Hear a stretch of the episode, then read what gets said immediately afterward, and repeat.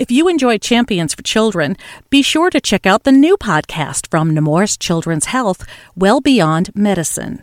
Subscribe today wherever you get your podcasts or at nemourswellbeyond.org to continue hearing the stories of anything and everything related to the 80% of child health impacts that occur outside the doctor's office. And now, the episode of Champions for Children you requested. Enjoy!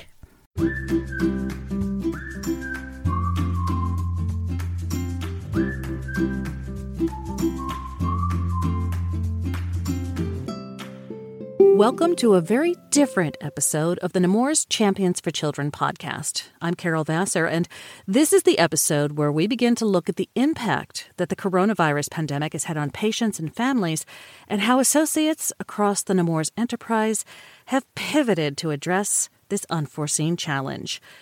So travel back in time with me to what may seem like eons ago January 2020. A new year, a new start. A time when terms like social distancing and quarantine were rarely used, and when wearing a mask was exclusively for skiing. Planning for the 2020 Nemours proms had begun in earnest at both the Nemours Children's Hospital in Orlando and the A.I. DuPont Hospital for Children in Wilmington. It was then that dietitian Michelle Fulmer and hematology oncology nurse Julie Reegan entered the traveling podcast studio at AI DuPont for a chat about what was to be the ninth annual Nemours Prom in Wilmington. So, about eight years ago, our doctor, who was uh, Dr. Kolb, who was the director of the Nemours Center for Cancer and Blood Disorders, and a couple of other people had come up with the idea to do a prom benefiting the oncology and bone marrow transplant patients that come through uh, our clinic. And so it was probably the very first prom. It was, um, I would say, probably 60 people. Mm-hmm. All in total came. It was all volunteer. Everything was donated from the um, music to the gowns to uh, the lighting and the decorations. And since then, it has come very, very become much bigger than it used to be. And um, last year's prom, uh, we ended up, it was a magical night in uh, Morocco. Stuff like this is something that you think of as a rite of passage. And if you don't get to do it, it's kind of weird. So this is really exciting to be able to get all dressed up and get to dance and be normal for a night. Now we include um, solid organ transplant as well as um, the rehab kids who may not be able to get to their prom because of a catastrophic injury. So we have um, come. We, we involve a lot more, and, and to this day, everything is still donated. The kids do not have to pay anything out of pocket at all. I think the one, if I could share a story, the one, um, one of the stories that lets a glimpse into how much it means to them was I think it was our second or third prom one of our actually the first prom one of our patients was actually the highlight on in the video reel. And she really really enjoyed prom. However you know she felt quite ill the second year. And even though she was quite ill she was really really excited to come. She came down we brought her down in her whole entire bed picked out a dress.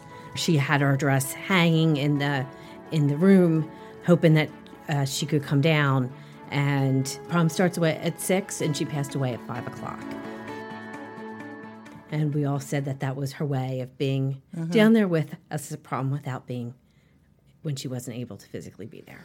And so just to know that she enjoyed it that much the first year was enough and we, we of course did not let anybody know because we didn't really feel that that was necessary at the time because there were some people that attended the prom that were very close to her some of the um, other children because when you have this kind of disease you certainly do get used to you know you're, you're here for such a long period of time and you do form those bonds and some of our kids that come actually bring other patients with them mm-hmm. instead of um, instead of bringing an outside and they're allowed to bring anybody they want um, as long as they're over 13 or under 25 and under 20 yes. We don't let parents this is prom yes. this is one of the things that has been really really for julie and i um, sometimes hard mm-hmm. but also really really important to maintain the integrity that this is prom. This means mom doesn't come dad they, they all get kicked out. They get about 15 20 minutes when but prom starts. yes. and you, and then they they need to leave and allow. Because this is the one thing that often our kids don't get. You know, they don't get to be, you know, feel as normal mm-hmm. as they should. You know, so uh, it needs to be normalized, and folks need to not be hanging around. And this really needs to look like prom.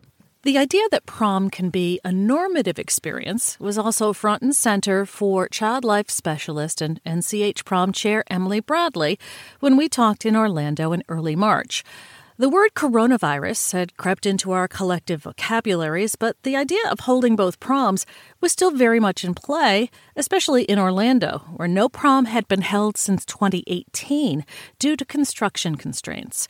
2020 was to be, in some ways, a return to normal. Our prom is really geared for our teenage patients who missed their own prom or have not been able to have some of those normative experiences because of their treatment process or because of their illness. In the child life department, we try and provide a lot of normalization just here in the hospital. So, how can we normalize the hospital environment through play, through celebrating milestones in treatment, birthdays, holidays? But like I said, prom is one of those big normative events for teens. It's kind of a rite of passage. It's something that you look forward to all throughout high school. It's something that is just so normative for teens. And a lot of times our patients are not able to attend their prom at school. So we put it on for them here. It's just such a cool event. You know, I think some people at first were a little hesitant, like, oh, I don't know that, like, I don't know if I want to go to a prom at a hospital or like, I'm not sure about that. But once they were here and really saw like what we were putting on for them, they totally just lit up and had such a great time.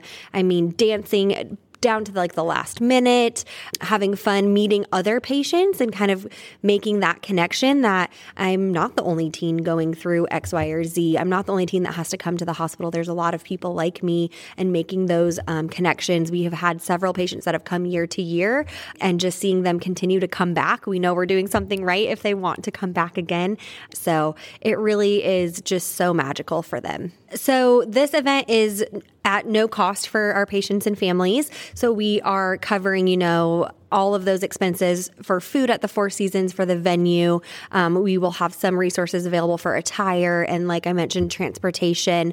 Um, we are very thankful for having community support. We have um, businesses that provide sponsorship for us to be able to do this, including the Walt Disney World Company and the Four Seasons. We also do have the support of our leaders here on site and have been given some budget money in within our child life budget to be able to put this on for our patients because they value and see um, just what a great event this is to be able to provide for our patients. Making the event extra special are the countless hours of volunteer time generously donated by Nemours Associates in both the Delaware Valley and Central Florida, without whom neither prom would be possible, according to Julie and Michelle. And not only is it just associates of like the Center for Cancer and Blood Disorders, mm-hmm. but it's it's you know child life, it's PT, OT, it's pharmacy. It truly its its facilities captures almost everyone yeah, a little much. bit in almost every area of the hospital, as well as connects them to the community.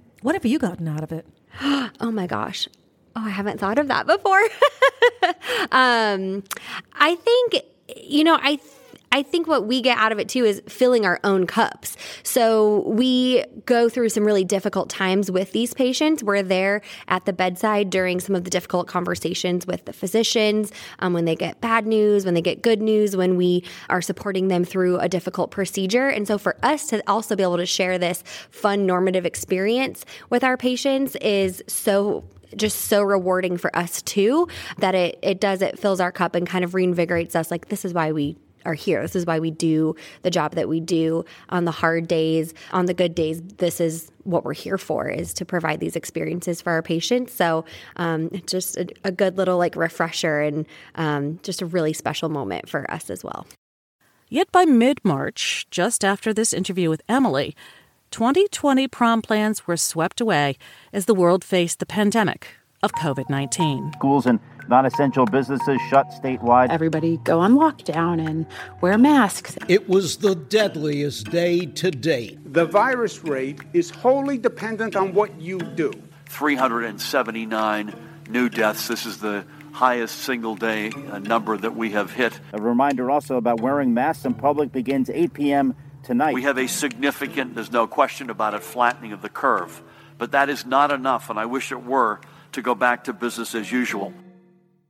So I think that our team decided pretty quickly and very early on of everything starting to take place here in the United States to cancel our prom. I think the biggest factor is just that we were planning this for teenagers that have a medical illness. They either, you know, are finished with treatment, currently in treatment, they have something, some other health risk going on. So um, that made us be even more, I think, cautious and just really, you know, want to make sure that we are doing the best to protect those patients. And so here in the hospital, we started canceling our outside community visitors.